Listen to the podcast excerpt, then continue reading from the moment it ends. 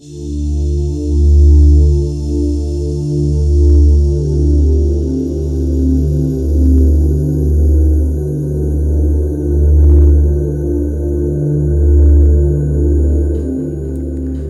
večer, tak už je po desáté večer, skončil pořad Malý pátek v podání Synika.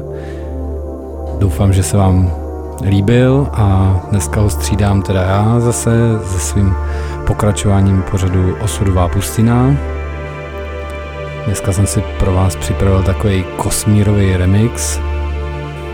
Připomnělo mi to, protože jsem kosmírový mi připomnělo, protože jsem četl nedávno recenzi na jeden synťák a tam bylo, že vyjádření, vyjádření prodejce bylo takový, že proč není na skladě, proč si ho nemůžou jako zákazníci koupit. A tam bylo, že každý kousek je ručně vyráběný a předtím, než je poslaný k zákazníkovi, se pošle do vesmíru a musí obehnout asi tisíckrát země kouliny, aby se pořádně transformoval a vydával pořádný techno pípavý zvuky a pak se teprve vrátil na zem a mohl jít k zákazníkovi. A proto ten proces, než dojde na ten prodejní pult, tak dlouho trvá. A já jsem si takový kosmírový techno taky na vás dneska připravil, tak si ho užijte. Doufám, že se bude líbit.